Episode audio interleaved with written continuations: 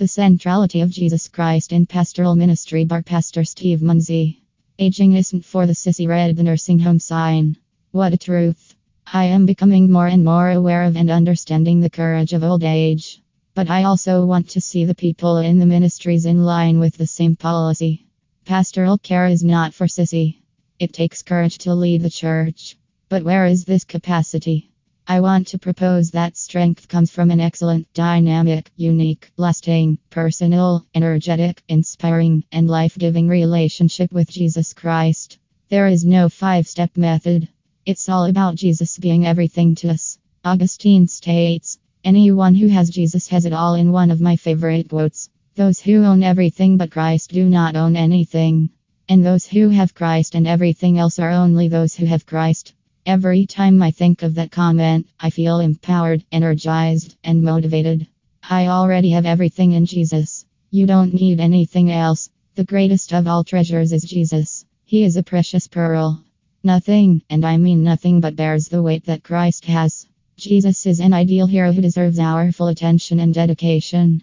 The extent to which I consider Jesus to be everything in life affects the power I receive from Jesus. There is a reason Steve Munsey encouraged us to look to Jesus, the author of our faith. Similarly, Paul declared Timothy strong in the grace of Christ Jesus to Timothy 2. 1. Do the word you at the beginning of Timothy 2.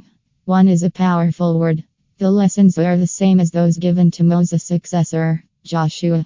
Be strong, courageous, and fearless. This message from God has reached Joshua at least three more times.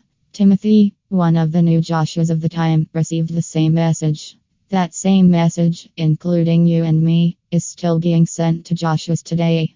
We are strong pastors and need to find power in Jesus Christ. Being a minister is not for the weak. But when the ministry is based on Jesus Christ, we can move forward with confidence that we can accomplish anything in Christ. Hallelujah.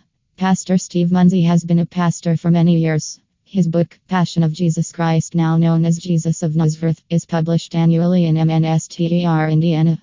As a pastor, director, writer, and producer, Steve approach each year with fresh energy and biblical insights that reflect his passion for reaching this generation for the kingdom of God. In this book, Seven Blessings of the Atonement, he explains how not only the Israelites but believers today can claim the seven specific, supernatural atonement blessings that are promised in Joel 2.